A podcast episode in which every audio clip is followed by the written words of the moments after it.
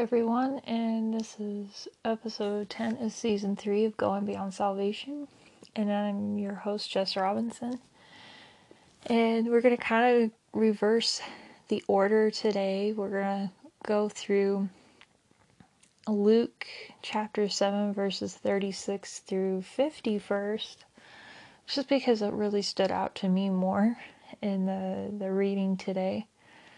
And when reading that, you know, he's anointed by a sinful woman. And, you know, nobody knows really the background of the sinful woman. Some believe that she was a prostitute. Some believe this was Mary Magdalene. There's those kind of theories. And what had happened was Jesus, it's one of those rare occurrences where the Pharisees, you know, invited him to dinner. And while he's at the table, this woman, you know, brings an alabaster jar of perfume, and, you know, she's weeping, and, you know, wet his feet with her tears, and she wipes them with her hair, and kisses him, and poured perfume on them. And, you know, knowing that, you know, that this Pharisee named Simon, you know, that he would, if he was a prophet, he would know that this woman who was touching him was very sinful and that she was a sinner. And he gives him this parable that, you know, talks about forgiveness, and that the one with the bigger debt, you know, is going to love the one who forgives more. You know, and so when you look at that story, and when you do think about it, like when I'm in church and stuff, you know, I notice the people, you know, and I'm not being judgmental or anything. I just notice a lot of the people that they've gone through, you know, drugs and addiction. They've gone really dark roads, through abuse. And they come to know the love of Jesus. I mean, you see them, you know, generally at the altar, and they're weeping, or they're, you know, praising for joy. I mean, they have such a fondness for the Lord that's different from, you know, it's not saying that somebody who didn't go through drugs or alcohol or anything like that can't have that similar experience, but I just noticed that a lot, that, you know, and that she loved him much, versus the Pharisee, his heart was hardened too, and he was filled with a religious spirit, you know, a judgmental spirit towards this woman, and you'll see that in people, and you have to watch yourself to do that.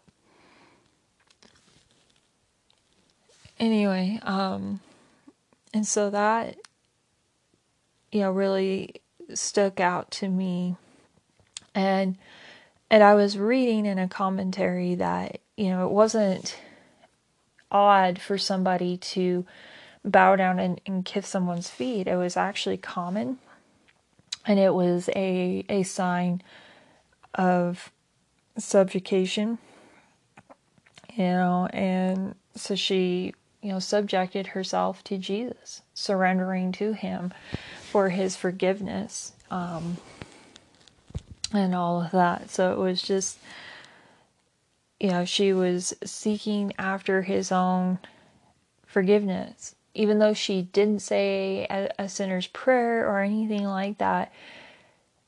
She was loving him and just hungering and weeping before him, that she accepted him, and I believe she went away changed. You know, we don't get to read in the Bible what happens to some of these people that are drastically changed, but we'll know in heaven one day. And so I'm just going to jump into Deuteronomy. We'll kind of go over it a little bit here. So going into Deuteronomy, and we see that the Lord, he protects women in a lot of ways, and you know, from getting a bad rap. He protects them, you know, when, especially if, you know, they're molested or raped and they try to cry out for help, that they weren't subjected to death because they tried to do what they could. And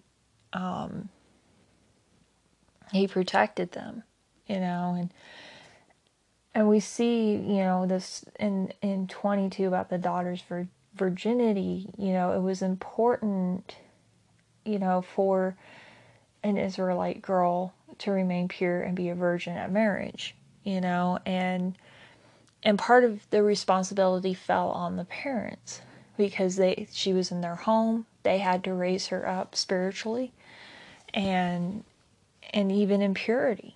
And so it was upon them, and we still apply those same biblical principles today with families that, you know, the parents of the household, you know, parents, you know, need to, you know, have their kids in church, you know, and not just in church, but also, you know, be, you know, in the Word and living out, you know, your faith in front of your kids, and being there to answer their questions, and when they don't understand something, especially in the Bible, and if you don't truly understand it or you shut them off, they're gonna just close down and seek other avenues to find truth, and, you know, find their answer, and they'll end up, you know, finding it somewhere else that's not truth. And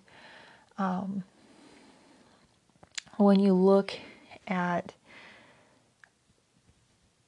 you know, families and stuff, you know, and I was not raised in a home myself personally. I wasn't raised in a home where my mom and dad were living out the faith. I had my grandma who, you know, was a testimony, you know, in my life, because she only lived like 10 minutes down the road. It was actually like a 10-minute walk, but like a 2-minute drive down the road from us. And so, you know, she was always watching us. And so, you know, it wasn't like we didn't have that taste of Christ, but we had these two worlds that it was like, which one's right? You know, which one's wrong?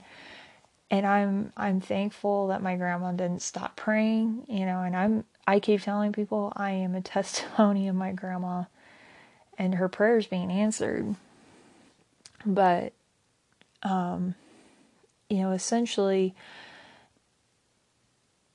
you know, a parent has to do what they can. And, you know, I know some parents, you know, when a kid goes wayward, they do blame themselves, you know, and it's hard because, you know, especially when they've done the best they can, even though they're not perfect, they've done the best that they can. There's only so much a parent can do. And in the end, it's up to the child, because they also have that free will. But, you know, you still can't just be lax in what you're doing. And, you know, we still, you know, like I know in youth group, I teach that, you know, purity is, you know, sexual purity is the best thing for, you know, to say for marriage, you know, is between a husband and a wife. It's something that God instituted between a husband and wife, and just to wait, you know, and that it's worth the wait. And so, you know, essentially, you know, those were the things, you know, back then, you know, that they were to do. And we kind of still apply those principles today in the body of Christ. And another thing that I saw in Deuteronomy that I wanted to point out was, the exclusion from the assembly. Like, there's this list of things that excluded people, and there was just because there was this separation, you know, and, you know, there was this veil, and there was these lists, and, you know, there's, you know, the Ammonite and Moabites and stuff because of what had happened with Balaam, and However, you know, you see these separations, and what really stood out to me is, like, because right now I'm studying the book of Acts, and we come into the story of the Ethiopian eunuch who had gone, you know, he comes, Philip is told to walk along this road, and he comes across the Ethiopian eunuch coming back from Jerusalem, and he was reading the scroll of Isaiah. And the problem in that time was, one, he was not an Israelite, he was from Ethiopia, and number two, that he was a eunuch. And we talk about, you know, this exclusion from the assembly.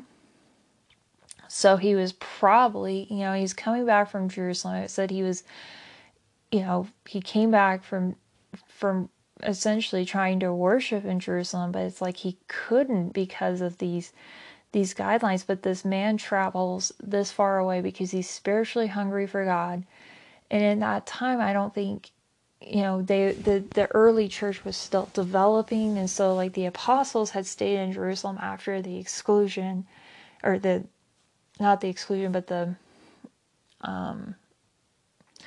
persecution that was started by Saul after the stoning of Stephen. And they were not probably, because their hearts hadn't, they were still doing Jewish things, but they also had Jesus. But they probably didn't see that he deserved, you know, salvation. But we have Philip who had just, you know, had walked away from a fruitful ministry in Samaria, where the Samaritans who were not favored by the Israelites ended up accepting Jesus, and people are healed, and, you know, the numbers to the early church gets added, and he leaves this fruitful ministry and finds, you know, comes across this man, and the book that he's in the book of Isaiah, if you look further, if he would have read further, and it was interesting because our instructor had us read just a little bit further. If this guy would have gone a little bit further in the scroll of Isaiah, where he would have come across, and it was essentially saying that the Lord was going to include those who were eunuchs and all of that into his assembly, essentially. And it was like, huh. So when I came across that, it just took me back to the book of Acts, you know, what had happened. And, you know, in that time, it wasn't just saying that, you know, God was against these people. There was just this veil, and there was this standard of what is holy and what wasn't holy. And because he was setting these people apart to essentially bring the Messiah, you know, which is Jesus.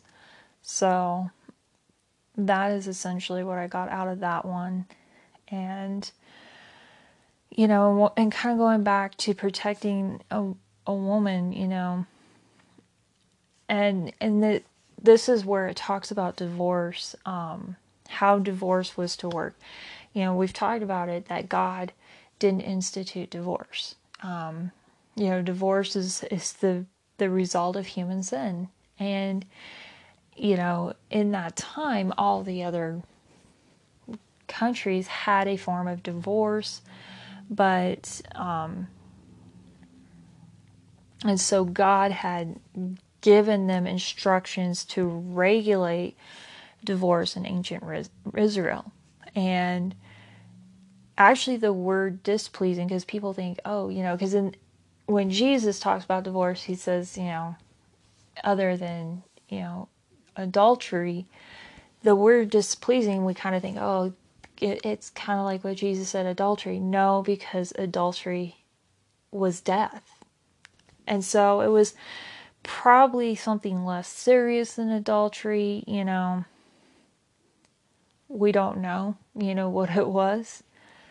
It was a legal document, you know, and that was given to the woman, and then she could remarry, but she could never go back to her first husband, and all of that. But it will, you know, I just want to, you know, remind people that, you know, divorce was not instituted by God. You know, as a result of human sin. And it's sad because we deal with it today, you know, in the U.S. And, you know, am I going to exclude somebody else or somebody out of church because, you know, they're divorced? No. You know, I have several women that I know that, you know, they went through divorce and they're healing from that. And, you know, I love them like any other person. I love them with like Jesus would love them. And, you know, they're using, you know, they're pretty much using this moment of healing to draw closer to Christ, and their lives are changing drastically. And so, you know, and he just, the thing that he keeps reminding them is not to take advantage of each other, you know, and that's essentially how, you know, in our relationship with Christ is how do we react around other people? You know, how do we react around them? You know, are we treating them? You know, if we're mistreating somebody and we call ourselves a Christian, we can affect, you know, how people see God and how they see Christ, and it can actually hinder them from accepting Jesus because they're going to see Jesus as this person that mistreats them, you know, and so we have to live, you know, as I said a couple of podcasts ago, living as, you know, as a testimony that Jesus is out of the grave, you know, in our lives, and that we are no longer subject to death, we're no longer subject to sin, but living in the freedom and that Christ has given us, and treating people how he wants us to treat people. So it's, you know, essentially what I wanted to kind of point out in today's episode. And so we're just going to end there. And for the next episode, we're going to go to Deuteronomy chapter 25, verse 1 through chapter 27, verse 26. And then Psalm 44 verses 23 through 26, Proverbs 8 verses 30 through 31, and then Luke chapter 8 verses 1 through 25. And I'm going to end in a prayer, and I just want to say thank you, Lord Jesus, for who you are, Lord, and that you love us, oh Lord God, and that, Lord, we just pray, God, that, Lord, you would just touch all of us, Lord, anoint us, Lord, with your love, and help us to continue to find revelation in who you are and how you want us to live in your word every single day, Lord. We just continue to glorify you and magnify you. In Jesus' name we pray. Amen.